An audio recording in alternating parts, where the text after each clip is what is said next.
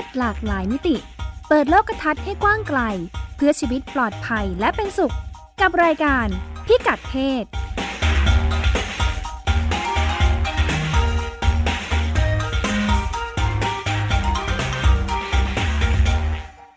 เนื่องในวันยุติความรุนแรงผู้หญิงสากลในปีนี้นะคะ ยิ่งในฐานะ เยาวชนผู้หญิงชาติพันธุ์ มีเรื่องราวนะคะ ความรุนแรงในชาติพันธุ์นะคะ มา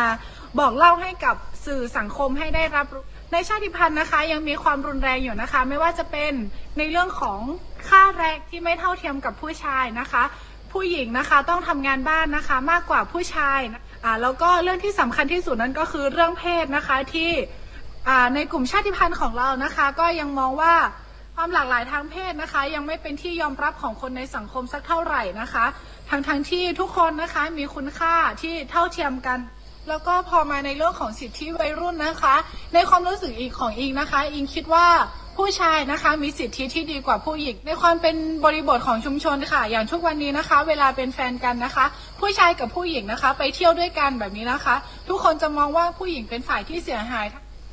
วันยุติความรุนแรงในผู้หญิงปีนี้นะคะ อิงก็เลยอยากจะบอกว่า อยากเห็นคุณค่าของผู้หญิงเพียงแค่เราจะให้เขามาเป็นแม่ของลูกเท่านั้นนะคะ แต่ให้คุณค่าของเขา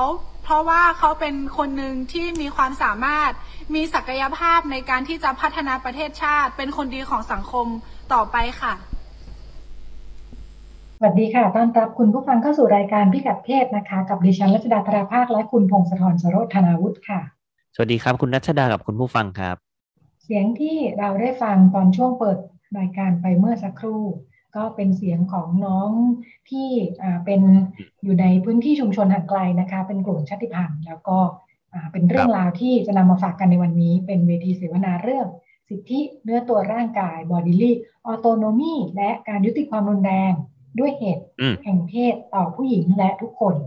ซึ่งเป็นครับช่วงของเรื่องราวในบ้านเรานะคะ ที่จะวงพูดคุยกันไปในวันนี้ แต่เราจะเริ่มต้นกันด้วยเรื่องราว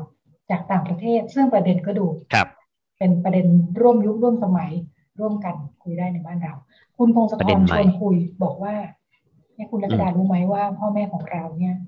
แต่ว่าของดิฉันกับคุณพงศธรเนี่ย อายุอะค่อนข้างเยอะตอนที่มีลูกอืมแม่บอกเออใช่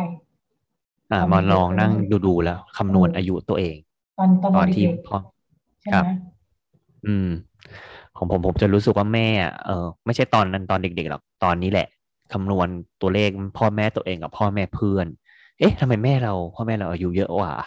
คนอื่นทั้งแม่หมดคุเลณยอายุเท่าไหร่คุณแม่คุณมีลูกตอนอายุเท่าไหร่มีลูกคนแรกตอนอายุสามสิบเอ็ดแล้วก็มีผมตอนอายุสามสิบห้าห่างกันสี่ปี อืม ก็คือสามสิบห้ายังท้องอยู่อ่าคุณส่วนคุณพ่อแก่กว่าคุณแม่สองปี อืม ก็จะสามเจ็ดแล้ว มีเอ่อส่วนเป็นพ่อคนตอนอายุสามสิบสามอืม แล้วก็สามสิบเจ็ดมีลูกคนที่สองประมาณนี้ เทรนเรื่องพ่อแม่ อันนี้คือรุ่นเมื่อพ่อแม่เราเมื่อสามสิบปีที่แล้วนะครับ แล้วเขาบอกคนรุ่นใหม่ทุกวันเนี้ย ยิ่งหนักกว่าเดิม คือมีลูกหลังสามสิบต้นๆไป คือล่าสุดมีเพื่อนแต่งงานครับบุรัชดาปีที่แล้ว แต่งตอนอายุยี่แปดยี่เก้าเรารู้สึกอุ๊ยทำไมเด็กจังในในไมเซ็ตเราเรารู้สึกว่าทำไมยังเด็กอยู่เลยทำไมรีบแต่ง เออ คือแสดงว่าคนรุ่นใหม่จริง ๆ เนี่ยเออการแต่งงานเนี่ย มันช้าลงด้วยเหตุผลอะไรหลายอย่างเราเคยคุยไปแล้วนะครับ ว่าคนรุ่นใหม่อยากให้สำเร็จ ทั้งด้านการเงินการเงิน หรือว่ามีเอ่อค่อนข้างพร้อมก่อนถึงค่อยจะมีลูกอ่าคราวนี้ทางการแพทย์ก็เตือนมาว่าถ้ามีลูกช้าเนี่ยเออมีความเสี่ยงสูงนะคำนวณให้ดีๆ แล้วกัน แล้วก็วางแผนให้ดีๆว่าอยากจะมีลูกเมื่อไหร่เอ่อแพทย์บอกว่าการที่คุณพ่อคุณแม่เนี่ยมีลูกช้าจะทำให้เด็กทารกหรือตัวอ่อนในครรภ์มีความเสี่ยงทางสุขภาพสูงกว่าพ่อแม่ที่อายุน้อยกว่า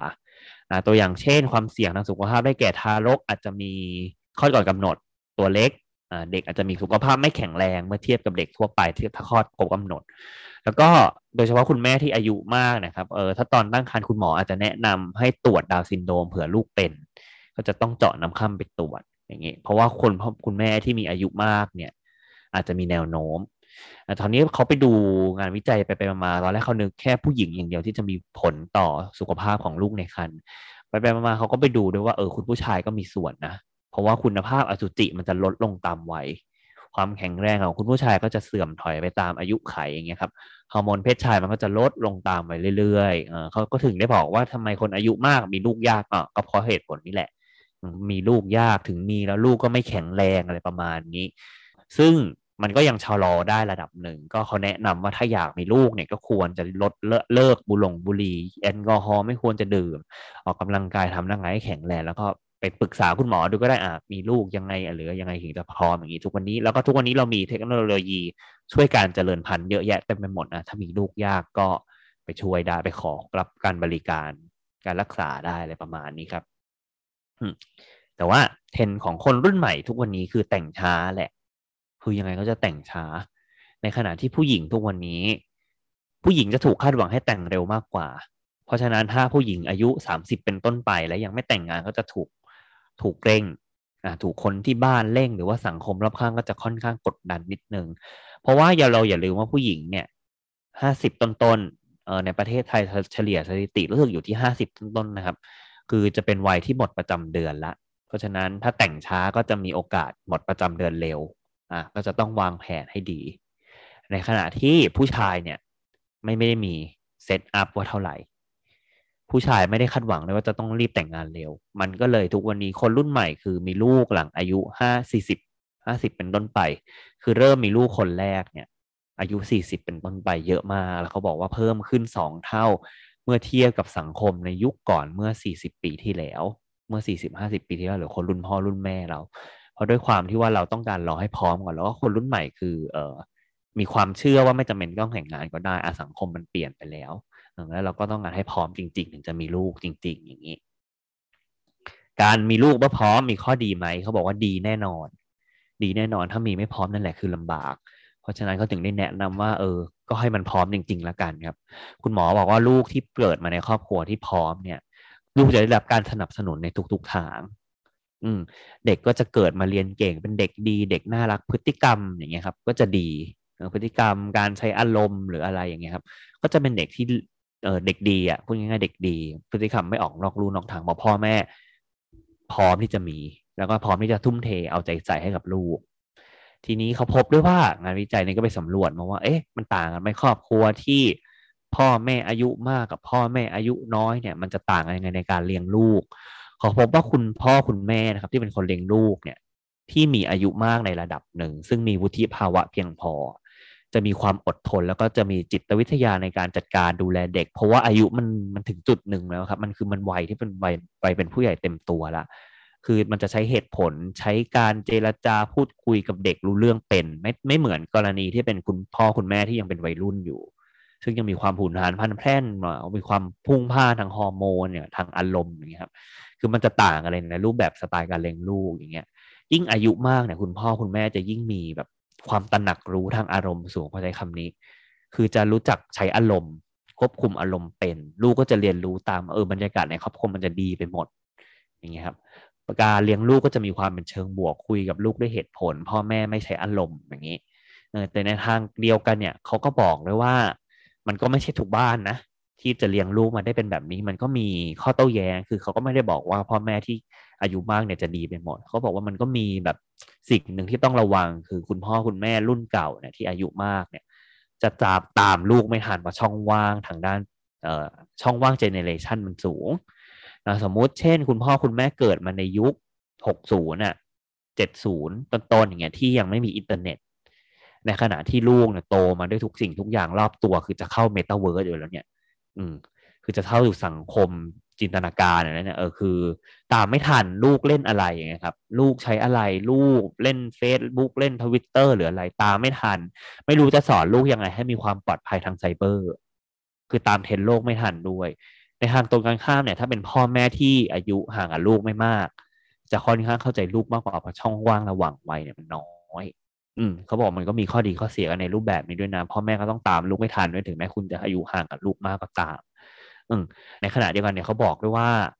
พ่อแม่ที่อายุมากเนี่ย มีแนวโน้มที่คุณพ่อคุณแม่ของตัวเอง หรือว่าปู่ย่าตายายเด็กเนี่ยจะอายุมากอายุมากในที่นี้หมายถึงแบบแปดเก้าสิบนะครับเพราะว่ามีเรามีลูกช้าใช่ไหมส่วนมีลูกตอนอายุสี่ห้าสิบคุณปู่คุณย่าก็ปาเข้าไปละเจ็ดแปดสิบ ซึ่งเป็นวัยที่ต้องการการ support แล้วละ่ะ เป็นวัยที่ต้องการการช่วยเหลือจากสมาชิกในครอบครัว อืม คุณพ่อคุณลูกก็ต้องแบ่งเวลาไปดูแลคุณปู่คุณย่าด้วย เขาเลยบอกว่า เออมันเป็นช่วงที่เรียกว่า sandwich generation คือต้องดูแลทั้งพ่อแม่ตัวเองแล้วก็ต้องดูแลลูกตัวเองที่ยังเด็กอยู่ คือเพิ่งเกิดนั่นแหละคือมีลูกช้า อ่าดังนั้นก็คือมันจะเหนื่อย แล้วมันจะสูบพลังชีวิตไปมาก ซึ่งไม่ได้อยู่ในวัยที่จะให้สูบพลังชีวิตไปหมดแล้วอะเพราะว่าอยู่ในวัยสี่ห้าสิบแล้วมันคือเข้าวัยกลางคนแล้วครับ คือมันก็จะเหนื่อยมันก็จะมีความแบบเบิร์นเอาท์ในภาษาต่างประเทศภาษาอังกฤษ คือมันจะหมดแรงเหนื่อยทั้งวันและยิ่งช่วงนี้โควิด ก็หืมรับมือทั้งที่บ้าน รับมือทั้งงาน รับมือทั้งลูกรับมือทั้งพ่อแม่ตัวเอง คือมันจะเหนื่อยมาก แล้วเขาบอกเป็นภาวะที่พ่อแม่รุ่นใหม่เจออยู่ทุกวันนี้ อืมคือเหนื่อย เหนื่อยมากรับมือกับเด็ก อ่าแล้วเขาบอกด้วยว่าสไตล์การเลี้ยงลูกเนี่ยถ้าเป็นพ่อแม่รุ่นใหม่ หรือว่าคนรุ่นใหม่เนี่ย มันจะเลี้ยงลูกอีกแบบหนึ่งคือจะค่อนข้างปล่อยให้ลูกเป็นอิสระแล้วก็ค่อนข้างแบบไม่ควบคุมวงการชีวิตลูก ซึ่งไม่เหมือนกับพ่อแม่รุ่นเก่า ซึ่งถูกเลี้ยงดูมายังไงเนี่ย ก็จะใช้อำนาจกับลูกมีแบบ ลำดับขั้นชัดเจนอย่างเงี้ยครับ ใช้อำนาจกับลูกก็จะมีแบบลูกต้องเคารพพ่อแม่ แล้วก็ออกกฎระเบียบในในในบ้านอย่างเงี้ยครับเขาบอกว่าเช่นกฎระเบียบห้ามไม่ให้กลับบ้านดึก หรือว่าห้ามไม่ให้ลูกมีแฟนอย่างเงี้ยเขาบอกสไตล์แบบนี้จะเป็นพ่อแม่ที่แบบอายุมากหน่อยอะมักจะใช้ อืม เพราะว่าตัวเองเนี่ยตบโตมาในสังคมแบบนั้น แต่ในขณะเดียวกันพ่อแม่รุ่นใหม่อะอย่างเช่น พ่อแม่ที่เกิด สักเจน Y อะก็ได้เจน Y เจนเจน Y เงี้ยจะเลี้ยงลูกที่ค่อนข้างปล่อยให้เป็นอิสระ แล้วก็ค่อนข้างเลี้ยงลูกให้มันเข้ากับยุคสมัยมากขึ้น อืม ประมาณนี้ เอ่อบ้านเอ่อคราวนี้ในสังคมในต่างประเทศเนี่ยเขามองเรื่องเลี้ยงลูกคนแก่ เอ้ย เรามีลูกตอนแก่ยังไงถามคุณรัชดานิดนึงว่าในบ้านเรามันมีคุยประเด็นนี้ไหมฮะ ไม่มี ไม่มีประเด็นคุยเรื่องนี้เลยใช่ไหมครับ ว่าแบบเรามองยังไงเนี่ยการเลี้ยงลูกเมื่อแบบ เราแก่แล้วเรามีลูก แต่ในต่างประเทศอันนี้ข้อมูลจากอเมริกาเขาเขาจะถูกโจมตีครับว่าถ้าแบบอายุมากสักห้าสิบสี่สิบห้าสิบหรือสักหกสิบเนี่ย โดยเฉพาะคุณผู้ชายเพราะยังมีลูกได้ใช่ไหมครับมีลูกช้าจะถูกโจมตีว่าเห็นแก่ตัว คือใช้คำนี้เรียกว่าเซลฟิชคือเห็นแก่ตัว เพราะว่าเชื่อว่ากลุ่มคนเหล่านี้มีลูก เพราะว่าอยากให้ลูกมาเลี้ยงดูตัวเอง ตอนที่ตัวเองแก่แล้ว ก็จะถูกโจมตีอย่างนี้เลย เพราะว่าถ้าคำนวณอายุดีๆ ก็คือลูกสมมุติคุณพ่อมีลูกตอนอายุห้าหกสิบลูกเรียนจบปุ๊บพ่อแปดสิบเลยเจ็ดแปดสิบต้องการการ support แล้วล่ะในรูปแบบหนึ่งเขาก็เลยมองว่าเนี่ยเห็นแก่ตัวแน่ๆ สังคมรอบข้างก็จะโจมตีไปหมด อืม และขณะเดียวกันเขาบอกว่าเออเด็กมันจะเกิดความสับสนมันเป็นข้อแบบข้อสันนิษฐานของต่างประเทศเหมือนกันว่า การมีพ่อแม่แก่เนี่ยจะทำให้เด็กอายหรือเปล่า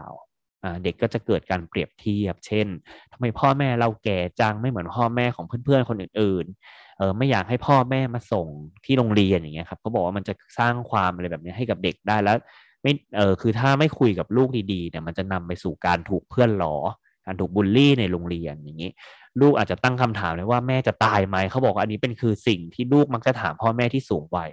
ว่าพ่อกับแม่จะตายไหม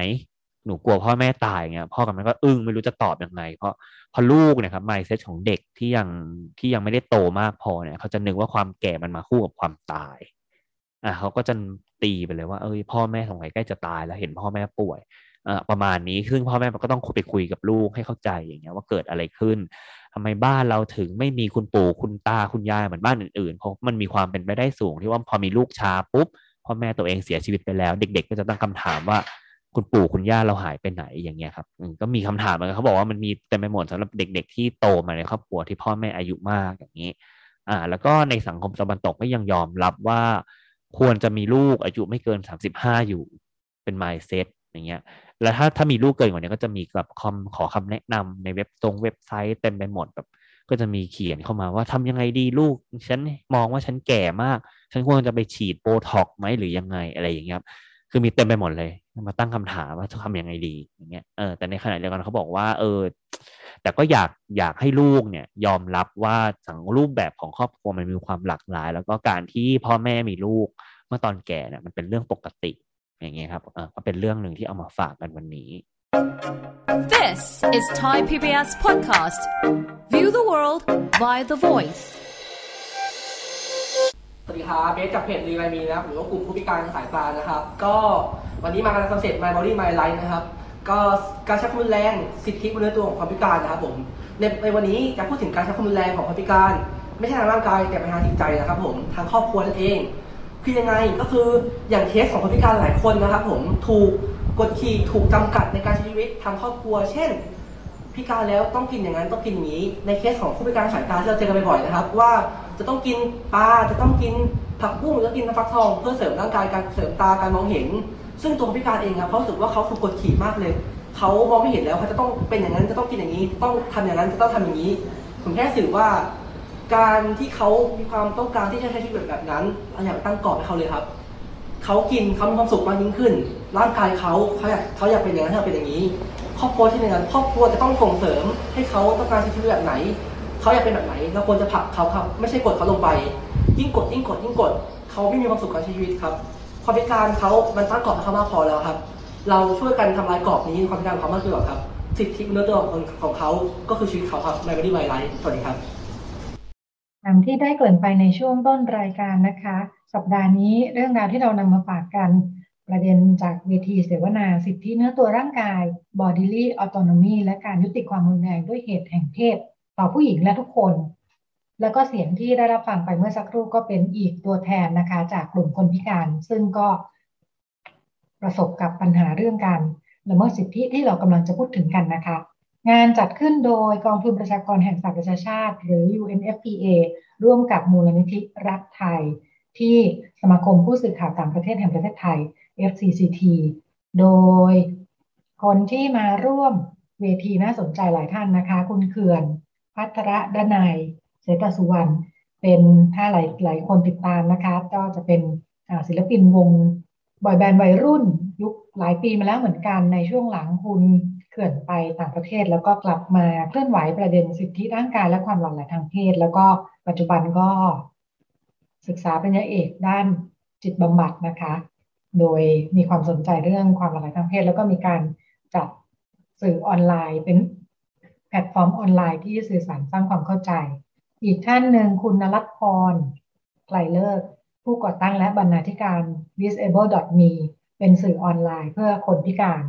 คุณหนูมีความพิการนะคะ แล้วก็เป็นแขกรับเชิญในรายการที่เคยมาพูดคุยกัน ก็เป็นอีกคนหนึ่งที่มีมุมมองเรื่องเพศค่อนข้างชัดเจน แล้วก็สามารถพูดคุยให้ฟังได้ว่าใน ความพิการนั้นในความเป็นผู้หญิงนั้น เรื่องเพศก็เป็นอีกเรื่องหนึ่งที่ถูกละเมิดอยู่ไม่น้อย อีกท่านหนึ่งคุณสุภาพิษชัยดิตคุณเจนนะคะ เป็นเลขานุการคณะกรรมาการสังคมกิจการเด็ก เยาวชนสตรี ผู้สูงอายุคนพิการ และผู้ด้อยโอกาส ส่วนผู้ที่ดำเนินการเสวนาคุณชนลวิทย์วงศรีวอ ในช่วงต้นของการเสวนาเปิดวงด้วยการตั้งคำถามกับหลายท่านที่มาร่วมเวทีว่าอมองว่าเรื่องของสิทธิในเนื้อตัวร่างกายในมุมมองของแต่ละคนหมายถึงอะไรยังไงบ้างนะคะ คนที่สื่อสารเรื่องนี้ได้ค่อนข้างชัดเจน อาจจะเพราะว่าศึกษาเรื่องนี้อยู่ด้วยนะคะ คุณเขื่อน เราลองไปฟังเสียงของคุณเขื่อนว่ามีการอธิบาย เรื่องสิทธิเนื้อตัวร่างกาย body bodily autonomy ยังไงบ้างค่ะ เรื่อง body autonomy กับ body rights นี่สำหรับเขื่อนคือสำคัญมาก ซึ่งก็คือลิงก์เข้ามาเรื่อง my body my choice เลยนะครับว่า อันนี้คือร่างกายของฉัน ฉันมีสิทธิ์เลือกว่าฉันเคารพร่างกายของฉันยังไงถ้าฉันอยากทำอะไรกับร่างกายของฉันครับผม ไม่ว่าจะเป็นเรื่องเสื้อผ้า การแต่งกาย การสักการ เจาะการทำอะไรก็ตามอย่างเงี้ยครับผมคือร่างกายของเรา เพราะฉะนั้นมันคือ my body autonomy rights เพราะฉะนั้นเรื่องนี้คือสำคัญมากเลยค่ะมันเป็นสิ่งที่ยังไงดีล่ะ ในสังคมไทยเราอาจจะแบบ มันไม่ใช่วัฒนธรรมที่เราทำกันมาเนาะการที่เราจะไม่ไปพูดถึงร่างกายเนื้อตัวคนอื่นเนี่ย ใช่ค่ะ หลายคนไม่คิดว่ามันเป็นความไม่โอเคด้วยซ้ำถูกไหมฮะ ค่ะ คือเมืองไทยคือจริงๆ แล้วแต่หลายครั้งไม่อยาก generalize หรือเมารวมนะครับ ครับแต่ไม่ว่าจะเป็นเรื่องการแต่งกายว่า ผู้ชายต้องแต่งยังไงอือฮึผู้หญิงต้องแต่งยังไง LGBTQ ต้องแต่งยังไงอืมอะไรคือรูปร่างสวยไม่สวยอะไรคือดีไม่ดีเนี่ย เราอยู่ในสังคมที่ค่อนข้าง narrative ค่อนข้าง fix ว่าอะไรคือดีและไม่ดีหรืออะไรคือเป็นขาวหรือดำอย่างเงี้ยค่ะอืมเพราะฉะนั้นเรื่อง body body autonomy หรือ body rights เนี่ยสำคัญมาก เพราะทุกคนเนี่ยมีสิทธิ์มีเสรีเป็นร่างกายของตัวเองครับที่จะเคารพเข้าใจและเรียนรู้เรื่องกายของตัวเองค่ะอืม การรู้และการตระหนักว่าสิ่งนี้มันคือสิทธิ์ของเรา อันนี้สำคัญมากนะฮะสำคัญมากครับเพราะถ้าเรายังไม่รู้เนี่ยว่าสิ่งนี้คือสิทธิ์ที่เราพึงมีตั้งแต่เกิดไม่ควรมีใครมอบให้ มันจะนำไปสู่สิ่งอื่นไม่ได้เลย มันจะนำไปสู่การแก้ไขไม่ได้เลย ใช่ค่ะ คืออย่างอย่างเขื่อนอย่างเงี้ย คือจะถ้าเกิดขออนุญาตเทคเวลานิดนึงนะคะ ได้ค่ะได้ ก็คืออย่างเขื่อนอย่างเงี้ยจะโดนเยอะมากไมันจะเป็นโลกเอ่อออนไลน์ หรือคนรอบข้างบางทีก็ถ้าคนใกล้ตัวบางทีลืมหน่อยก็จะโดนบ่อยว่า เอ๊ะ ถ้าเกิดแบบอย่างเขื่อนเป็น LGBTQ+ คือเขื่อน identify เป็น non-binary queer person ใช่ไหมคะทำไมไม่โกนขนขาล่ะอืม ทำไมไม่เลิกเล่นฟิตเนสล่ะ แต่งตัวอย่างนี้น่ารักกว่านะ อะไรอย่างเงี้ยอือหืค่ะอใช่ คือมันจะมีมันจะมีการ body shaming มีการเชมเราโดยที่แบบมันจะเหมือนเคลือบน้ำตาลเข้ามาอย่างเงี้ยครับผม หลาย ๆ ครั้งการ body shaming เนี่ย มันจะมาในรูปแบบที่เขารู้สึกว่า เฮ้ยไอไม่ได้เชมอยู่นะ ไอหวังดีกับยูไออือหือพูดเพราะถ้าเกิดไอบอกอยู่เนี่ย มันจะเป็นเรื่องดีกับยูอือหือใช่ค่ะ คุณเขื่อนก็เป็นคุณเจนที่ช่วยขยายความเรื่องนี้ คุณเจนก็พูดถึงสิทธิในร่างกาย สิทธิในการตัดสินใจว่าที่มีความเกี่ยวข้องกันอยู่นะคะ โดยเฉพาะใน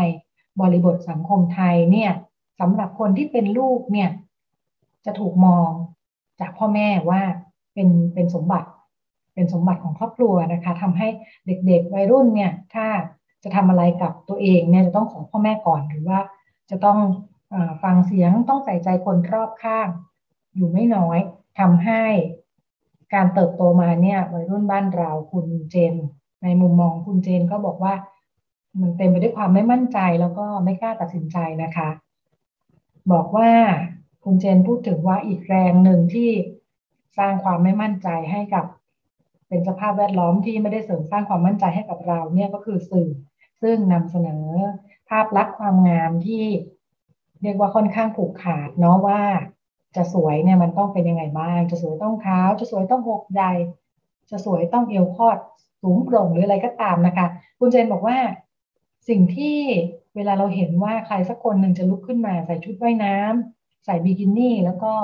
โพสต์ลงโซเชียลของตัวเองเนี่ย ในมุมคุณเจนบอกว่ามันไม่ง่ายเลยนะคะ ในสังคมที่ถูกจับจ้องว่า เอ๊ะถ้าคน แบบนั้นควรจะแต่งตัวแบบนี้ คนแบบนี้ควรจะแต่งตัวแบบนั้นเนี่ย กว่าที่ใครสักคนหนึ่งจะลุกขึ้นมา ใส่ชุดว่ายน้ำได้เนี่ยเชื่อว่าก่อนหน้านั้นเขาต้องมีการเตรียมต้องฟิตซ้อมกันอย่างหนักมากเนาะแล้วก็รวบรวมความกล้า อาจจะทั้งชีวิตเลยที่จะลุกขึ้นมา แต่งตัว แล้วก็หลังจากนั้นก็อาจจะต้องเป็นความกล้าที่ต้องเผชิญกับเสียงวิพากษ์วิจารณ์ต่างๆ นานา คุณเจนบอกว่าคำวิพากษ์วิจารณ์คำหรือแม้แต่คำแซวเล่นนะคะ ที่เราคุ้นชินกันเนี่ยว่าแบบเฮ้ยมันพูดเล่นน่ะ อ้วนดำการแซวเนื้อตัวร่างกายเนี่ย มันเป็นความรุนแรงที่เห็นได้ยาก เพราะว่ามันไม่มีบาดแผล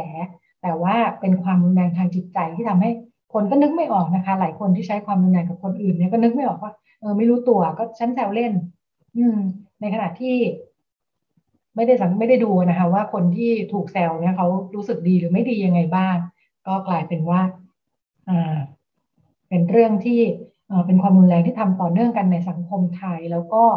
สิ่งที่ทำให้มันหนักขึ้นก็เป็นเรื่องของโลกออนไลน์ที่ทำให้การตัดสินคนอื่นแบบนี้เนี่ย มันกระจายทั่วไปหมดแล้วเราก็คุ้นเคยกับการที่พอเห็นอะไรปุ๊บเราก็วิจารณ์ทันทีเนาะโดยที่ เราอาจจะไม่ได้รู้ว่าจริง ๆ แล้วมันมีอะไรอยู่เบื้องหลังภาพนี้เต็มไปหมด มีคนที่เกี่ยวข้อง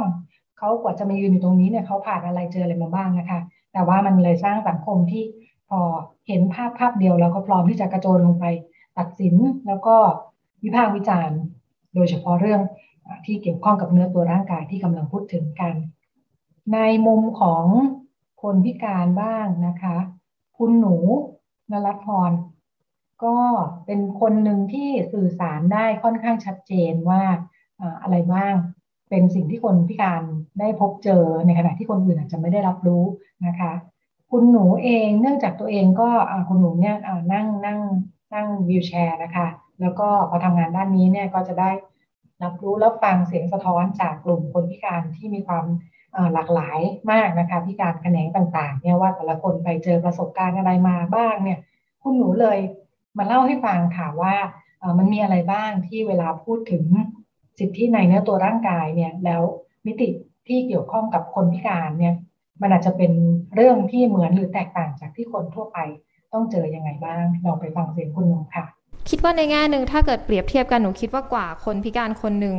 ที่มีความพิการในบ้านเราอะจะสามารถแบบลุกขึ้นมาใช้ชีวิตที่คนอื่นเรียกว่ามันปกติได้เนี่ยอือฮึหนูคิดว่ามันเป็นเรื่องยากมาก แล้วก็มันต้องอาศัยความมั่นใจในตัวเอง ความเชื่อมั่นในตัวเอง ความเชื่อว่าตัวเองแบบว่า มีทำได้คุณค่าฝ่าฟันอืมคำพูดต่างๆ ที่อาจจะคนอาจจะบอกแล้วว่าเราทำไม่ได้หรอกเราไม่ดีพอหรอกเราไม่สามารถเป็นแบบนั้นได้อะไรอย่างเงี้ยค่ะ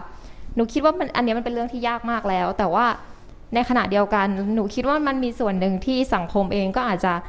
ทำให้เขารู้สึกว่าถึงจะออกมาคุณก็ไม่มีคุณค่าคู่ควรที่จะอยู่ในสังคม คือเราอาจจะเห็นว่าหนูคิดว่ามันอาจจะเป็นความเข้าใจที่อาจจะแบบอาจจะไม่เข้าใจมากพอ เช่น เช่นเมื่อสมมติเราเราจะอาจจะเห็นในสื่อใช่ไหมคะว่า ถ้าสมมติมีกรณีของคนพิการที่อาจจะลุกขึ้นมาแต่งตัว ดีไม่ตรงกับความคิดเห็นของเขาว่าคนพิการควรจะเป็นยังไงเนี่ยครับหนูคิดว่าคำคอมเมนต์ต่างๆ ที่มันเกิดขึ้นในโลกออนไลน์อะมันจะเป็นคอมเมนต์ประมาณว่า หน้าตาสวยดีไม่น่าพิการเลยอ๋อหรือว่าคุณคุณแบบว่า เออแต่งตัวแบบนี้แล้วใครจะมาช่วย แรงมากแบบหมายถึงว่าแบบทำตัวให้ดูดีแล้วใครจะมาช่วยเหลือออในเมื่อคุณไม่ได้ดูเป็นคนน่าสงสาร คุณไม่ได้ไปดูเป็นคนอ่อนแอ อะไรแบบเนี้ยค่ะ คือมันเป็น มันจะพูดว่ามันเป็นคำชมไหมนะ เวลาชมว่าเราหน้าตาก็ดีแต่ว่าไม่น่าพิการเลยอะไรแบบเนี้ย มันก็ดูเหมือนจะเป็นคำชมใช่ไหมคะ แต่ว่าพอเราฟังแล้วเราก็จะรู้สึกว่า ไม่สวยใช่พิการก็สวยได้เปล่า หรือว่าพิดูการจาก็กสาเจมารตถนาแล้วอ่าพี่การก็สามารถดูดีได้หรือเปล่าอะไรเงี้ยค่ะหนูคิดว่าอันเนี้ยเป็นเรื่องที่อาจจะต้องทำความเข้าใจในกันในสังคมว่าเราจะชมคนคนหนึ่งให้เขายังรู้สึกว่าเขามีคุณค่าได้ไม่ว่าเขาจะมีสภาพร่างกายเป็นยังไง หรือว่าเขาจะมีอะไรที่แตกต่างจากเรา แต่เขาก็สามารถเป็นคนที่ มั่นใจในตัวเองได้หนูคิดว่าส่วนเนี้ยสำคัญมาก แล้วหนูก็มองว่าสังคมเราอะเป็นอย่างนี้กันยังก็ยังเยอะอยู่นะคะ เท่าที่หนู คือหนูเองก็ทำสื่อใช่ไหมครับแล้วหนูก็จะเห็นว่าคอมเมนต์ต่างๆ เวลามันมีข่าวอะไรที่เป็นข่าวเกี่ยวกับคนพิการหรือว่าครับแม้แต่แบบเออมันจะมีการลดทอนคุณค่าอยู่ในนั้นด้วย เช่นสมมติเป็นซึ่งไม่เข้าใจว่าเป็นข่าวยังไงนะอันเนี้ยอาจจะยกตัวอย่างเช่นคนพิการแต่งงานกับคนไม่พิการ แล้วก็จะมีคอมเมนต์เชิงว่าเอ่อ ใจดีจังเลยที่ที่คุณยังเลือกคนพิการมาเป็นแฟน หรือว่าคุณเป็นคนที่น่ารักมาก ๆ เลยที่พร้อมที่จะสละชีวิตให้กับคนพิการในการดูแลเขาในฐานะแบบคู่ชีวิตอะไรอย่างเงี้ยหนูรู้สึกว่ามันเป็นข่าวที่เหมือนจะแสดงความยินดี แต่ในขณะเดียวกันมันก็ลดทอนคุณค่าในตัวเองของคนพิการ ว่าเขาไม่สามารถเป็นคนที่ดูแลตัวเองได้ หรือไม่สามารถเป็นคนที่ปกป้องดูแลรักษาร่างกายตัวเองได้ค่ะ อันนี้หนูคิดว่าคิดว่ามันคิดว่ามันเห็นได้ชัดมาก โดยส่วนตัวหนูเองหนูก็เคยเจอนะ คือแบบ เห็นเห็นด้วยเหมือนกันเพราะว่าอืมเอ่อจริง ๆ แล้วเนี่ยสิ่งที่ถ้าเราจะทำให้มันปกติ เราต้องไม่ทำให้มันดูไม่ปกติก่อนอันดับแรก ใช่ใช่ไหมคนแต่งงานกันไม่เคยเป็นข่าวเนาะเราจะไม่ทำข่าวว่าอืมผู้ชายผู้หญิงคู่นี้แต่งงานกัน ดีจังเลย มันจะไม่มีคำพูดแบบนั้นอืมในขณะเดียวกัน ถ้ามีคนที่ไม่พิการและคนพิการแต่งงานกัน message มันออกมาในลักษณะนี้อืมดูเหมือนเป็นข่าวสวยอืมๆดูเหมือนเป็นข่าวที่จะอยู่ใน section ที่มันแบบ จรรโลงอะจรรโลงใจ แต่จริง ๆ แล้วแฝงด้วยอ่าการลดทอนคุณค่าเต็มไปหมดเลยใช่นะฮะใช่ค่ะอืมใช่เพราะอย่างโดยโดยส่วนตัวหนูหนูคิดว่าไม่ใช่แค่ในแง่ของสื่อหรอกที่โดน แต่ว่าเขาเรียกว่าทัศนคติของคนในสังคมก็อาจจะเป็นอย่างนั้นจริงๆอะค่ะ หนูเคยแบบว่านั่งนั่งอยู่อย่างเงี้ยของหนูดีๆนะหนูก็นั่งของหนูอ่าอยู่ดีๆมีมีผู้ชายคนหนึ่งเดินเข้ามาคว้าขาเลย จับขาอย่างเงี้ย เอามือมาจับขาเลย มาจับขาเราพร้อมกับแบบคำคลำบีบๆอะไรอย่างเงี้ยคลำและบีบอ่าหนูก็งงคือตอนหนูตอนนั้นหนูงงมากเลยว่าแบบมันเกิดอะไรขึ้นอะไรอย่างเงี้ยครัค่ะบปรากฏเขาก็บอกว่านึกว่ามันเป็นขาปลอมอ้าวก็เลยมาจับคือแบบคือหนูรู้สึกว่า ในตอนนั้นหนูหนูซึ่งเป็นคนที่โดนเนี่ย หนูก็คือในตอนนั้นเรายังไม่เก็ตไม่เก็ตอะไรเลยว่า มันมันไม่ควรจับเพราะอะไรมันช็อกอยู่ทำไมในเราสถึถางนการณ์รู้สึกอยู่ว่ามันกระอักกระอ่วนมากครับแล้ว ทำไมเราถึงรู้สึกว่าเขามาละเมิดในเนื้อตัวร่างกายเราอะไรอย่างเงี้ยอือหืออืม แล้วคนมักก็จะไม่มักไม่เข้าใจอันนี้ เมื่อคุณเมื่อคุณเห็นคนพิการ คุณมักจะลืมไปทุกอย่างเลยว่าเขาก็เป็นคนที่มีสิทธิในเนื้อตัวร่างกายของตัวเอง เท่ากับคุณ ใช่อุปกรณ์ต่างๆ ที่เขาใช้ไม่ว่าจะเป็นวิวแชร์ หรือไม่ว่าจะเป็นเครื่องช่วยต่างๆ เนี่ย มันไม่ใช่สิ่งที่คุณจะไปจับ แล้วก็จับเล่น หนูเคยแบบว่าโดนคนมานั่งอยู่ตรงเนี้ย อืม ในรถไฟฟ้าหรืออะไรแบบเนี้ยค่ะ ต่างๆ มากมาย มีคนมานั่งอยู่ที่วางแขน มีคนเอากระเป๋ามาห้อย ทั้งๆที่ไม่เคยรู้จักกันมาก่อนอะคือมันถูกมองเป็นเป็นเก้าอี้มั้งเออมันถูกมองเป็นเก้าอี้มั้งเป็นพนักเก้าอี้อะไรเงี้ยครับซึ่งหนูคิดว่าส่วนเนี้ย คนน่าจะต้องมี awareness มากขึ้นว่า ว่าสิ่งที่คนพิการใช้ในการใช้ชีวิตอะมันควรจะเป็นสิทธิ์มันควรจะเป็นสิ่งของที่คุณควรแบบว่าเอิ่ม ขเขาเรีอยกงว่าอะไรส่วนตัวของเขาส่วนตัวที่เช่นเดียวกับคุณควรจะของส่วนตัวของคุณใช่เช่นเดียวกับความไม่อยากให้ใครมาแตะต้องทรัพย์สินอืมของคุณ ใช่ แล้วมันเหมือนมันเปรียบเสมือนขานะอือหือคือถ้าทำหนูทำหนูจริง ๆ มันมันเป็นอืมสิ่งที่ทำให้เราเคลื่อนไหวไปได้อือหือเราเห็นปัญหาหลากหลายมากเลยนะคะ สิ่งที่คุณหนูพูดถึงก็คือ มันทำให้เป็นการจำกัดการใช้ชีวิตของคนพิการ ทำให้ไม่สามารถตัดสินใจด้วยตัวเอง เนื่องจากต้องพึ่งพาคนอื่นตลอดเวลานะคะเพราะอันหนึ่งก็คือ ยิ่งคนพิการดูแลช่วยเหลือตัวเองไม่ได้เท่าไหร่เนี่ยก็ทำให้การพึ่งพาสูงนะคะ คุณหนูเล่าถึงว่าอย่างคนที่ต้องอยู่กับผู้ปกครองเนี่ยนะคะ จะไว้ผมยาว ถ้าถ้าเขามีความพิการเนาะเสื้อผ้าหน้าผมเนี่ยมันถูกควบคุมไปหมด จะไว้ผมยาว ถ้าผู้ปกครองพิจารณาแล้วว่าเอาหลังจากนี้ต้องเป็นคนมาสระให้หวีให้ทำผมมันเสียเวลามากเนี่ยนะคะ การตัดสินว่าไม่ควรจะไว้ผมยาวเนี่ย มันก็จะไม่ใช่ของคนที่ที่เป็นเจ้าของ เพราะฉะนั้นในมุมของคุณหนูเนี่ยทางออกคืออมันจะต้องมีการเสริมเสริมศักยภาพนะคะ โดยคนพิการเนี่ยสิ่งที่เขาต้องการก็คือ เรียกว่าสิ่งอำนวยความสะดวกนะคะ เช่น ถ้าเป็นคนพิการแขนขา ก็อาจจะต้องการวีลแชร์ ถ้าเป็นคนพิการ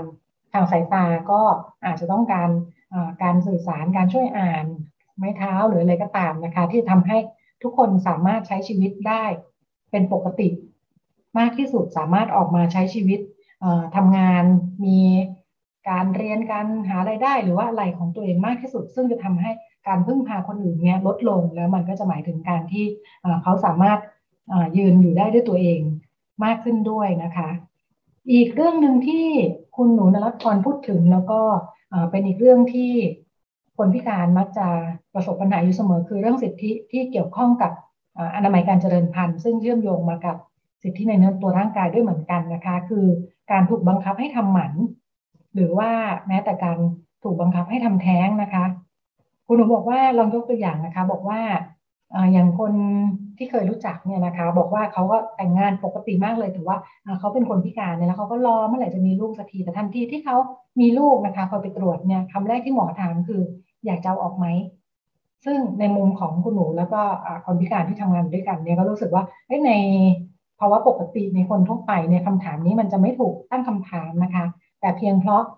คุณเป็นคนพิการเนี่ยคนอื่นจะมองทันทีว่าคุณไม่มีความพร้อมทั้งทั้งที่อย่างกรณีนี้เนี่ยเขาก็ไม่ได้มีข้อจำกัดอะไรในการที่จะมีครอบครัวตั้งท้องหรือดูแลลูกนะคะ แต่ก็ถูกเหมารวมไปหมดว่าคนพิการไม่มีความพร้อมไม่มีความสามารถที่จะ ใช้ชีวิตได้เหมือนคนปกตินะคะ ก็เป็นเรื่องราวที่นำมาฝากกันจากหลากหลายแง่มุมนะคะ ที่เกี่ยวข้องกับเรื่องสิทธิในเนื้อตัวร่างกาย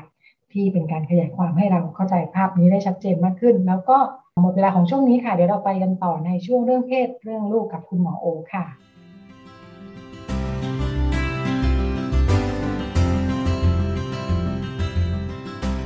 เรื่องเพศ เรื่องลูก เรื่องกังวลของพ่อแม่ มีทางออก คุยกับหมอโอ แพทย์หญิงจิราพรอรุณากูล กุมารแพทย์เวชศาสตร์วัยรุ่น โรงพยาบาลรามาธิบดี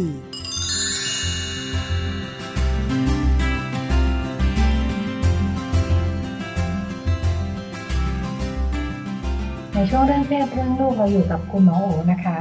ก็มาคุยกันเรื่อง ประเด็นปัญหาต่างๆนานาของครอบครัว ที่เกี่ยวข้องกับเรื่องเพศได้ไปอ่านไปเปิดเปิดลากๆดูเจอในกระทู้ที่เขาชอบเขียนมาปรึกษากันอย่างนี้เนาะไม่รู้จะไปถามใครดีมีของคุณคนหนึ่งเขียนบอกว่า ตั้งแต่หกขวบเนาะเขาบอกว่าเขาเคยเห็นพ่อแม่มีอะไรกันมาเรื่อยๆเพราะว่าห้องนอนมันรวมกันใช่ไหมพอโตขึ้นได้แยกห้องออกมา ก็ยังคงได้ยินเสียงอยู่นั่นแหละทำให้ร้องไห้ทุกครั้งเลยว่าแบบทำไมต้องมาได้ยินอะไรแบบนี้ ภาพยังแบบเห็นอยู่อะไรอย่างนี้นะคะ แล้วก็บอกว่ามันเป็นความรู้สึกที่แย่มาก แล้วก็รู้สึกว่ามันได้รับผลกระทบกับตัวเอง คือพอตัวเองโตขึ้นไปเนี่ย พอมีแฟนเนี่ย รู้สึกว่าตัวเองแบบ มีอารมณ์ทางเพศสูง รู้สึกตัวเองหื่นเกินไป แก้ยังไงดี บอกว่ามันเป็นปมที่ที่แก้ไม่ได้สักทีทำยังไงนะคะ เพราะภาพและเสียงนี่มันแบบว่ายังหลอนอยู่ในหัวตลอดเวลา แล้วก็จากที่เห็นในกระทู้เนะเนื่องจากเป็นแบบว่า ถามสาธารณะเนี่ย ก็เลยเออ มีคนมาตอบกระทู้กันใหญ่เลยตามภาษาอยากช่วยให้ความเห็น ก็มีทั้งที่บอกว่าไม่ควรเลยที่พ่อแม่จะมีอะไรให้ลูกเห็นนะคะ ในขณะที่บางคนก็บอกว่าก็ธรรมดา ก็ธรรมดาไม่เห็นจะมีอะไรเลย อืม ตกลงมันเป็นเรื่องควรจะธรรมดา หรือไม่ควรจะธรรมดาสถานการณ์แบบนี้ค่ะก็ต้องบอกว่ามันก็จะอารมณ์คล้ายๆแบบว่าเด็กเล็กก็ไม่ควรจะ รีบมา expose กับหนังโป๊หรืออะไรอย่างนี้เนาะเพราะว่ามันยังมันยังไม่ใช่วัยที่เขาจะเข้าใจอะไรลึกซึ้งนะคะ ทีนี้โดยเฉพาะกับเด็กเล็กเนี่ยบางทีเขาเนื่องจากพอไม่เข้าใจเขาก็จะมองภาพสิ่งที่เกิดขึ้นแบบน่ากลัว เช่นบางทีแบบรู้สึกเหมือนกับมีคนถูกกระทำบ้าง หรือบางทีโอ้ยิ่งมีเสียงร้องมีอะไร มันอาจจะยิ่งทำให้รู้สึกว่าแบบเฮ้ยมันดูน่ากลัวมันดูแบบอ่าแล้วมันก็เป็นแบบ ความฝังใจเนาะเด็กบางคนก็อย่างอย่างที่ในเคสนี้เล่าว่าแบบมันมีภาพหลอนขึ้นมาตลอด มันเห็นภาพวนๆอะไรเงี้ยนะคะ ซึ่งอันนี้ก็ต้องระวังเพราะว่าเด็กเล็กเนี่ยเขาไม่สามารถจะเมเนจกับความเข้าใจของเขาในตามวัยได้ เพราะฉะนั้นโดยคำแนะนำเนี่ยก็คือถ้าเลี่ยงได้ก็ควรเลี่ยง ก็คือว่า อย่างเช่นเราเราพอมีแบบพื้นที่ให้หลบ หรือมีห้องอื่นอย่างเงี้ยนะคะ อันนี้ก็ต้องพูด สำหรับคนที่มีมีทางเลือกเนาะแต่คนที่ไม่มีทางเลือกนี่เข้าใจจริงๆเลยพี่นุ่นคือ ถึงแม้เราจะแนะนำว่าไม่ควรนะคำถามก็คือแล้วมันจะเกิดอะไรขึ้นเพราะว่าก็นอนรวมกัน ห้องมีห้องเดียว บางคนนอนเตียงเดียวกันด้วยซ้ำไม่มีที่นอนอื่นละ บางคนเป็นแคมป์คนงานอย่างเงี้ย ก็เป็นแบบห้องต่อต่อต่อต่อกันเนี้ยเนาะซึ่งความอ่า private ความอะไรมันก็ไม่มีมันก็ได้ยินอะไรกันไปเนาะทีนี้เนี่ย ก็เลยต้องตอบว่าแบบเออถ้าถ้าถ้าไม่จำเป็นก็ไม่ควรจะให้เด็กอ่าเขาเรียกว่ารับรู้สิ่งเหล่านี้ในวัยที่ยังไม่ถึงเวลานะคะสองก็คือถ้ามันมีความจำเป็นอย่างเช่นแบบเนี่ยมันต้องเกิดขึ้นแหละ เพราะว่าบ้านเราพื้นที่ก็มีแค่นี้ห้องเราอยู่กันในแฟลตในห้องที่มีห้องเดียวเนี่ย เราก็จะพยายามทำให้มันเกิดอะไรที่แบบ อ่าบางๆให้มากที่สุดเนาะอ่าเช่นจัดพื้นที่ห้อง ให้มีตู้บังมีฉากอะไรทำให้เขาแบบ อย่างน้อยคือเขาไม่ต้องเห็นด้วยด้วยด้วยตาอยู่ซ้ำๆอะไรอย่างเงี้ยนะคะ อันนี้ก็ก็พยายามหาเขาเรียกว่า การบริหารจัดการที่ทำให้มันดูแบบหลีกเลี่ยงออย่าทำให้เด็กเห็นว่าเป็นแบบเป็นเรื่องปกติหรืออ่าเป็นอะไรที่เขาต้องเจอโดยที่เขาไม่เคยได้ทำงานกับมัน ว่าเขารู้สึกยังไง เขากลัวเขารู้สึกเครียดอย่างเงี้ยเหมือนที่ที่ในเคสนี้เล่าให้ฟังว่า เขาร้องไห้ทุกวันเลยจริงๆอันนี้มันมีผลกับเด็กนะคะแต่นี้มันอาจจะเกี่ยวหรือไม่เกี่ยวกับสิ่งที่เขาไป relate ก็ได้นะ ก็คือ ความรู้สึกทางเพศเยอะรู้สึกมีความต้องการสูงอะไรเงี้ย อันนี้มันอาจจะไม่ได้เกี่ยวกันกับเรื่องตรงนี้ก็ได้นะคะ คือไม่ได้แปลว่าแบบเห็นนั่นมีเห็นพ่อแม่มีเซ็กซ์เรามีความต้องการสูงบางคนเนี่ย เห็นพ่อแม่มีเซ็กซ์เรากลัวก็มี หรือรู้สึกเข็ดขยาดกับการมีเพศสัมพันธ์ รู้สึกเป็นเรื่องน่ารัง เกียจน่ากลัวไม่อยากอะไรเงี้ย มันก็มีเหมือนกันนั้นไม่อยากให้ไปไปไปแบบเหมือนกับไปผูกมันเนาะว่ามันเกี่ยวข้องกันแต่ว่า เข้าใจว่ามันก็คงทำงานกับเราในในบางอย่างนะคะ แต่ว่าอยากให้หนึ่งก็คือสำหรับเคสนี้นะคะ คือตัวของตัวคนที่ถามเองเนี่ย คงจะต้องแบบเหมือนกับทำงานเรื่องการเยียวยาตัวเองเนาะอันที่หนึ่งก็คือคำที่บอกว่าแบบเขามีเซ็กแบบ รู้สึกว่ามีความต้องการทางเพศสูงจริง ต้องไปดูคือบางคนความต้องการทางเพศสูงมันไม่ได้ผิดปกติอะไร คือมันก็มีความต้องการสูงแล้วก็ไปหาจัดการไปนะคะถ้าถ้ามีเพศสัมพันธ์ได้ป้องกันผลกระทบได้ก็มีไปอ่าไม่มีก็ช่วยตัวเองไปอะไรอย่างเงี้ยมันก็ความต้องการทางเพศสูงจริงก็ไม่ได้เป็นปัญหาอะไร ไม่ได้เป็นแบบสิ่งที่น่ากังวลถ้ามันไม่ได้สูงผิดปกติ สูงผิดปกติคือแบบถึงขั้นแบบฟังก์ชันในชีวิตยาก เช่นแบบต้องแบบบ่อยมากจน ไม่ไม่ไปไปทำงานสายหรือใช้เวลาทั้งหมดอยู่กับเรื่องนี้ตลอดอะไรเงี้ยถ้ามันเริ่มมีปัญหาการใช้ชีวิตอันเนี้ยจะเริ่มที่บอกว่ามันอาจจะเริ่มเป็นปัญหาเนาะถ้าเกิดแค่สูงเฉยๆมันคงไม่ได้เป็นปัญหาอะไรทีนี้กลับมาตรงที่แบบว่า เอ๊ะเราเราจะยังไงดีนะคะ ก็คือสมมติในคนที่มีความจำเป็นเนี่ย เราอาจจะคุยกับลูกตรงไปตรงมา สมมติว่าเราเห็นว่าลูกตื่นขึ้นมาเห็นอะไรเงี้ยอ่าก็คืออย่าอย่าปล่อยให้เขาแบบ คิดไปเอง แปลไปเอง จินตนาการไปเองบางคนมองแบบจำแล้วว่าเข้าใจว่าพ่อทำร้ายแม่อะไรเงี้ยแล้วมันก็กลายเป็นแบบบาดแผลอย่างอื่นนะคะมันบ่อกให้เขาเข้าใจตรงไปตรงมาว่าเออพ่อกับแม่รักกันแต่งงานกันก็มีเพศสัมพันธ์กันที่หนูเห็นจริงๆเมื่อกี้คือเราก็แบบเหมือนกับมีเพศสัมพันธ์กันตามธรรมชาติลูกอะไรเงี้ยก็ก็อธิบายแบบคร่าวๆง่าย ๆ ตามวัยของเด็กนะคะ ไม่ต้องไม่ต้องลึกซึ้งมากเนาะ เนี่ยอย่าลืมก็ถามว่าเขารู้สึกยังไงเขาเห็นแล้วเขาคิดยังไงอะไรเงี้ยเอ่อได้ทำให้เขาได้เขาเรียกว่าได้ระบายออกมา แล้วก็ได้แบบ เหมือนกับเคลียร์สิ่งที่เขาอาจจะคิดไปเองหรือ หรือคิดแบบคิดเยอะเนาะหรือหรือมันอาจจะไม่ตรงกับสิ่งที่ที่มันเป็นความจริงเนี่ย เราก็จะได้มีเวลาพูดคุยกันถ้าฟังแบบนี้เหมือนกับว่าช่วงวัยของเด็กก็ก็สำคัญเหมือนกันใช่ไหมคะอย่างนั้นถ้าเด็กเล็ก ๆ ที่เรายังคุยกับเขาไม่ได้เนี่ย เขาอาจจะแบบไม่รู้เรื่องรู้ราวไม่เป็นไรไหมอ่าเขาอาจจะไม่ได้อะไรอ่าเขาจะไม่รู้ด้วยซ้ำว่าคืออะไรอ่าแต่ว่าถ้าเล็กแบบสมมติสามสี่ขวบอย่างเงี้ยค่ะพี่นุ่นแล้ว สมมติว่าเขาเห็นแบบท่าทางอะไรอย่างงี้เนาะอ่าบางทีเด็กหลายคนมันมีแปลไปเหมือนกันว่าพ่อทำลายแม่อยู่อย่างเงี้ย อันนี้มันควรจะเคลียร์เขาเข้าใจเนาะว่าอ่ามันเป็นเรื่องการทำกิจกรรมกันเฉยๆอะไรเงี้ยมันก็เหมือนพ่อเล่นกับแม่อยู่แบบ อ่าไม่ได้ไม่ได้ไม่ได้ทำลายแม่ลูกอะไรอย่างเงี้ย ราะบางทีมันแปลไปตามเสียงตามอะไรอย่างเงี้ยค่ะ บางทีเด็กก็เข้าใจผิดกัน เทียบกับลูกที่โตขึ้นมาก่อนวัยรุ่นหรือวัยรุ่นเนี่ย เทียบกันได้ไหมยังไงจะผลกระทบมากน้อยกว่ากันคะก็ถ้าเป็นวัยรุ่นเนี่ยเขาอาจจะมีความเข้าใจเรื่องนี้มากขึ้นอ่าเขาจะเริ่มรู้สึกละว่าอ๋อมันก็เจอได้อ่าเป็นธรรมดาเลยแต่ว่าไอความรู้สึกที่เขามีต่อสิ่งนั้นเนี่ย มันก็ขึ้นกับว่าเขาเข้าใจเรื่องเพศยังไง เขารู้สึกว่าเป็นเรื่องไม่ดีนะรังเกียจไม่ควรมาทำให้เขาเห็นอะไรเงี้ยเขาก็จะมีมุมมองต่อพ่อแม่แบบหนึ่งแต่ถ้าเขารู้สึกว่า เออธรรมดา ก็เป็นอะไรที่แบบเกิดขึ้นได้แล้วเราก็ไม่มีห้องอื่นนะบ้านเราก็มีแค่นี้เขาก็จะแบบเหมือนกับมีความเข้าใจสิ่งที่เกิดขึ้นได้แต่ทีนี้ทั้งนั้นเนี่ย การที่เขาก็ต้องยอมรับมัน หรืออยู่กับมันให้ได้ไม่ได้แปลว่าเขาจะรับได้ หรือ เขาจะไม่เป็นไรเลย อันนี้ก็ต้องขึ้นกับว่าเด็กแต่ละคนเป็นยังไงค่ะอยากไปบ้านหนึ่งนะคะ ก็เป็นเรื่องของคุณพ่อคุณแม่อีกเหมือนกันเนาะอันนี้จะเป็นเรื่อง เรียกว่าเพศสัมพันธ์ไหมบอกว่าเป็นคุณแม่นะคะ แล้วก็ปกติเนี่ยก็มีการใช้ใช้เซ็กซ์ทอย เป็นอุปกรณ์ช่วยบ้างนะคะ แต่ด้วยความสับเพร่าเนี่ยคุณแม่บอกว่าเก็บไม่มิดชิด ลูกชายไปเจอเข้าแล้วถามว่า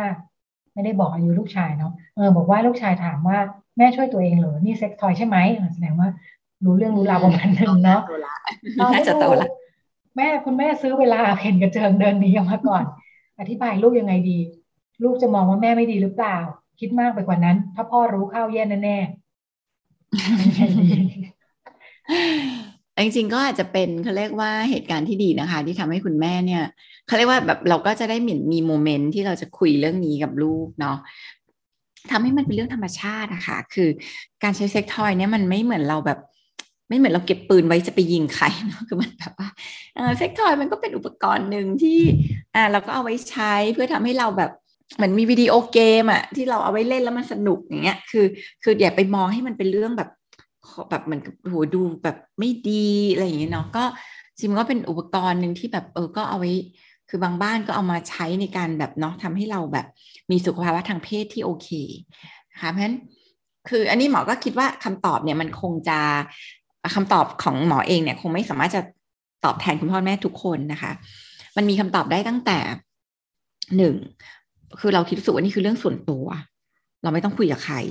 อ่าเรื่องเพศนี่เป็นเรื่องที่เราไม่เห็นต้องมาจารนายหรือบอกให้ใครฟังว่าฉันใช้เซ็กทอยนะอะไรเงี้ย อ่าเราจะตอบลูกสั้น ๆ ว่า อันนี้เป็นเป็นเรื่องส่วนตัวของแม่ลูกอ่าเราไม่ต้องตอบมันไม่ต้องแบบไปแล้วเพราะว่าจริง ๆ มันเป็นแบบสิทธิเลยว่าเราอะคอมฟอร์ตกับการเราเราเราสบายใจที่เราจะคุยเรื่องนี้มากน้อยแค่ไหนกับลูกเรานั้นการตอบแม่จะมีตั้งแต่ไม่ตอบนะบอกเขาก็ได้ว่า อันนี้มันเรื่องส่วนตัวหรืออาจจะเลี่ยงไปเลยก็ได้ว่า ไม่แม่ซื้อมาอะไรเงี้ยก็แล้วแต่สมมุติว่าเราอยากจะอ้างอะไรเงี้ยก็ แม่อยากรู้มันเป็นยังไงก็ได้แม่อยากรู้เป็นไงแม่ก็เลยซื้อมาลองดูอะไรเงี้ยคือ มันก็สมมตินะ เรารู้สึกว่าเราไม่ได้พร้อมที่จะต้องพูดความจริงแล้วก็ตอบอย่างนี้ก็ได้นะคะอ่ากับสองเรารู้สึกว่าอยากให้ลูกรู้สึกว่ามันก็เรื่องธรรมชาติไม่เป็นไร เราตัวเราเองก็รู้สึกเรื่องเพศเราก็พูดได้ เราไม่ได้รู้สึกเป็นปัญหา เราก็จะตอบลูกก็ได้ว่า เออใช่แม่ก็ซื้อมามันก็ไม่ได้เป็นอะไรนะ มันก็ธรรมชาติมาคนเรามันก็ใช้พวกนี้ได้อ่าไม่ว่าผู้หญิงผู้ชายอะไรเงี้ยมันก็ มีอุปกรณ์พวกนี้ได้ ก็ทำให้เขามองเรื่องเซ็กทอยเป็นเรื่องแบบ ไม่ใช่เรื่องสกปรกอะ่ะมันก็เป็นอุปกรณ์หนึ่งที่แบบอ่าเราก็ใช้ได้ถ้าทำอะไรถูกสุขลักษณะเนาะก็ไม่เป็นพิษเป็นภัยอะไรนั้นก็ก็ก็คือคงต้องทำงานกับตัวเองก่อนว่าเราอะสบายใจในการจะตอบมากน้อยแค่ไหนนะคะ คือคือสมมติว่าเราสึกมันไม่พูดก็ไม่ต้องพูดก็ได้มันก็เป็นสิทธิ แต่ถ้าเราอยากตอบเราก็ตอบได้ตอบไปตรงไปตรงมา ทีนี้มันมันจะมีเรื่องกลัวพ่อแอบกลัวพ่อรู้อ่าจริงๆคือมันก็อย่างที่บอกเนาะเราเราสามารถสอนลูกได้นะคะ ว่าเรื่องเพศเนี่ยมันเป็นเรื่องส่วนตัว แล้วมันก็เป็นเรื่องที่เป็นแบบสิทธิที่ลูกเองก็ต้องให้ความเคารพกับข้อมูลส่วนตัวของเราเหมือนกันอ่าแม้เราก็สมมติว่าเรากังวลแล้วก็บอกว่า เออ อันนี้แม่อยากให้ลูกเก็บเป็นเรื่องส่วนตัวของแม่เนาะอ่าไม่คงไม่ ไม่อยากให้ลูกไปพูดกับใคร เพราะว่าเรื่องพวกนี้มันก็เป็นเรื่องส่วนตัวของเราเป็นเรื่องสิทธิของเรา ก็ดีด้วยก็จะทำให้ลูกสอนว่าเออบางอย่างมันก็ต้องเคารพสิทธิคนอื่นนะคะ ก็ก็สามารถที่จะบอกลูกได้ ไม่ไม่เป็ดไม่ต้องแปลว่า อย่าไปบอกพ่อนะอะไรอย่างเงี้ยเดี๋ยวมันจะทำให้เขารู้สึกเหมือนกับเฮ้ยแม่ทำอะไรไม่ดีคือจริงมันก็ไม่ใช่เรื่องไม่ดีมันก็เป็นเรื่องที่แค่เป็นเรื่องส่วนตัว มันไม่จำเป็นต้องบอกใครเฉยๆแม่เราจะบอกกับลูกอะค่ะว่า เออเรื่องนี้แม่ไม่อยากให้หนูคุยกับใครนะ เพราะว่ามันแม่คิดว่ามันเป็นเรื่องส่วนตัวมากเลย อืม แล้วแม่ก็ยังไม่ได้พร้อมที่จะต้องแบบให้ใครมารู้ หรือมาคุยกับให้ใครฟัง แต่แม่คุยลูกฟังได้เอออันนี้แม่ใช้อะไรเงี้ยก็แล้วแต่แล้วแต่อย่างที่บอกก็คือแล้วแต่ว่าเราสบายใจในระดับไหนเรื่องคอขาดบาดตายก็ฟังแล้ว อาจจะสงบร่มเย็นขึ้นนิดนึงนะคะจัดการได้อยู่ประมาณนึงอ่า อยากไปบ้านหนึ่งอีกบ้านหนึ่งบอกว่าห้องนอนของลูกชายอะลูกชายอายุสิบห้าแล้ว ห้องนอนของคุณลูกชายเนี่ย เปิดหน้าต่างไปจะเจอระเบียงห้องของลูกสาวข้างบ้าน เออบอกว่าอายุเยอะกว่าสักสี่ห้าปีเนาะแต่ว่านางชอบตากชุดชั้นในที่ดูว่าผิวเซ็กซี่มากๆเลยแล้วก็เจ้าของเองก็ดูไม่ค่อยระวังตัวบางทีก็เปลี่ยนเสื้อเปลี่ยนผ้ามองจากห้องลูกชายนี่เห็นชัดมาก เคยเจอ ครอบครัวคุณพ่อคุณแม่บอกว่าเปิดไฟเห็นลูกชายนั่งนั่งซุ่มไฟ ปิดไฟดูพี่ข้างบ้านอยู่ อืมครอบครัวก็เลยคุยกันว่า ปิดไฟออกประตูหน้าต่างก็เลยดีไหมเนี่ยห้องลูกชายเนี่ยเดี๋ยวลูกเห็นอะไรแบบนี้ทุกวันจะยังไงเนี่ยเดี๋ยวก็ไม่เป็นการเรียนหนังสือกันพอดีทำยังไงดีก็น่ารักนะคะ คุณแม่ก็สังเกตรายละเอียดเนาะอ่าเอาจริงคือเรื่องเสื้อในกางเกงในเลยเนี่ยมันแบบ คือมันไม่ต้องไปเห็นของเพื่อนข้างบ้านหรอก คือแบบเปิดเว็บเปิดอะไรมันก็เห็นนะเออ มันไม่ได้แบบ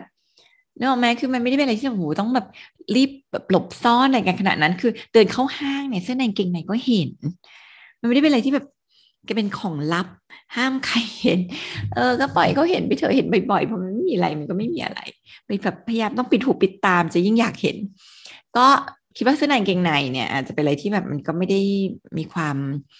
ต้องไปตื่นเต้นอะไรมากนะคะ มองไปที่แฟลตก็จะเห็นเก่งในเสื้อในเป็นปกติ เขาไม่น่าจะตื่นเต้นอะไรกับเสื้อในเก่งในแต่ถ้าเรื่องของของการที่แบบเห็นพี่ข้างบ้าน โป๊เปลือยถอดเสื้อผ้าเนี่ยอะอันเนี้ยจริง ๆ ส่วนตัวคิดว่าแทนที่เราจะต้องแบบโหตีตีแบบตีกำแพงกันลูกเราอย่างเดียวเนาะจริงเราอาจจะควรจะช่วยเตือนเขาด้วยอะ่ะ เพราะว่ามันไม่ใช่แค่เรื่องของ ทำมองหรือแบบการมาแอบดูเนาะมันอาจจะถูกเลคคอร์ดถูกอัดวิดีโอ ถูกไลฟ์สดอยู่อะไรอย่างเงี้ยมัน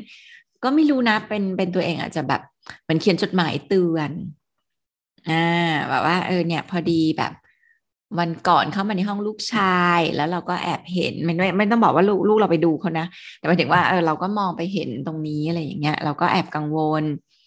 ว่าเดี๋ยวแบบเกิดมันถูกถ่าย ถูกอะไรอย่างเงี้ย มันน่าจะเป็นห่วงคือ คืออันนี้เป็นอันที่เราก็ควรจะเตือนเนาะคือเป็นใครที่เราเห็นเขาทาแบบนี้เนี่ยเราก็เราก็น่าจะเตือนเขาเหมือนกันว่ามันอาจจะสุ่มเสี่ยงต่อการเกิดปัญหาอีกมากมายอย่างเงี้ยนะคะ ก็ก่อนปิดหน้าต่างเพราะเดี๋ยวลูกเราห้องลูกเราจะขาดอากาศหายใจเนี่ยไปเตือนข้างบ้านจะง่ายขึ้นเขาจะได้ระวังขึ้นด้วย ค่ะ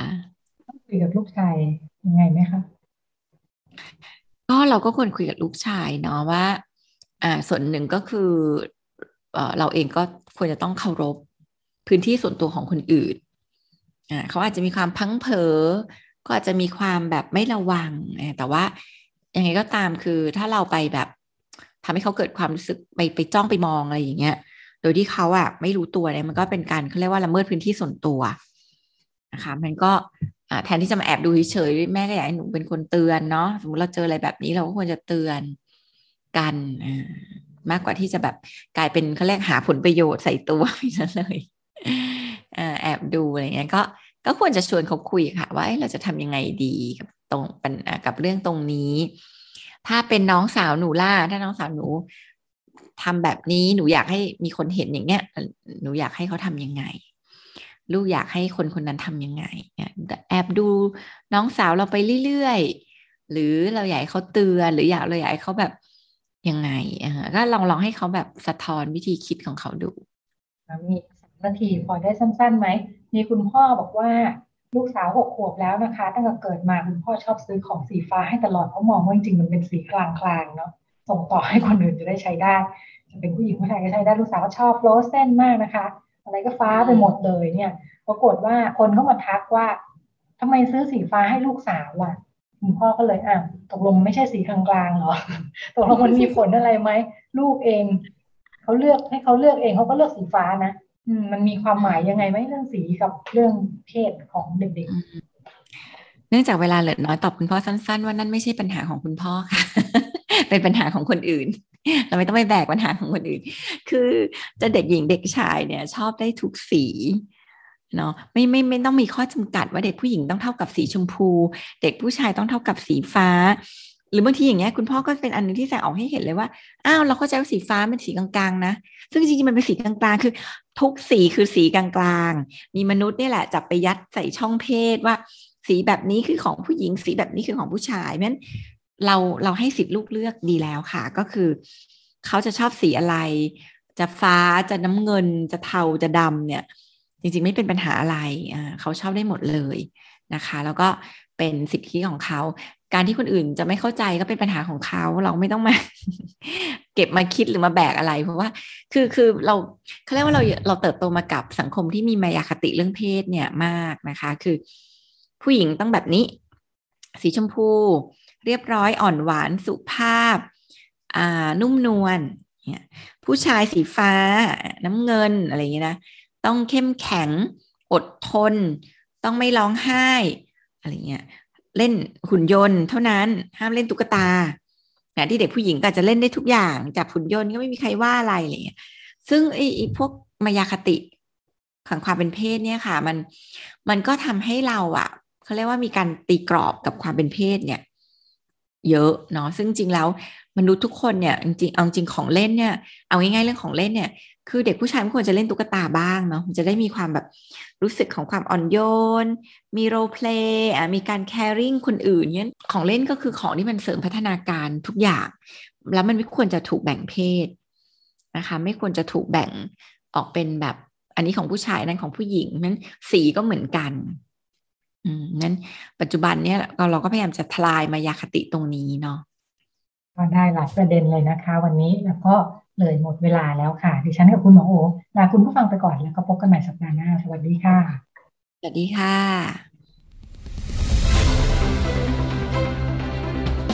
ติดตามรายการได้ที่ www.thaipbspodcast.com แอปพลิเคชัน Thai PBS Podcast หรือฟังผ่านแอปพลิเคชัน Podcast ของ iOS Google Podcast Android Podbean SoundCloud และ Spotify ติดตามความเคลื่อนไหวของรายการและแสดงความคิดเห็น โดยกดถูกใจที่ facebook.com/thaipbspodcast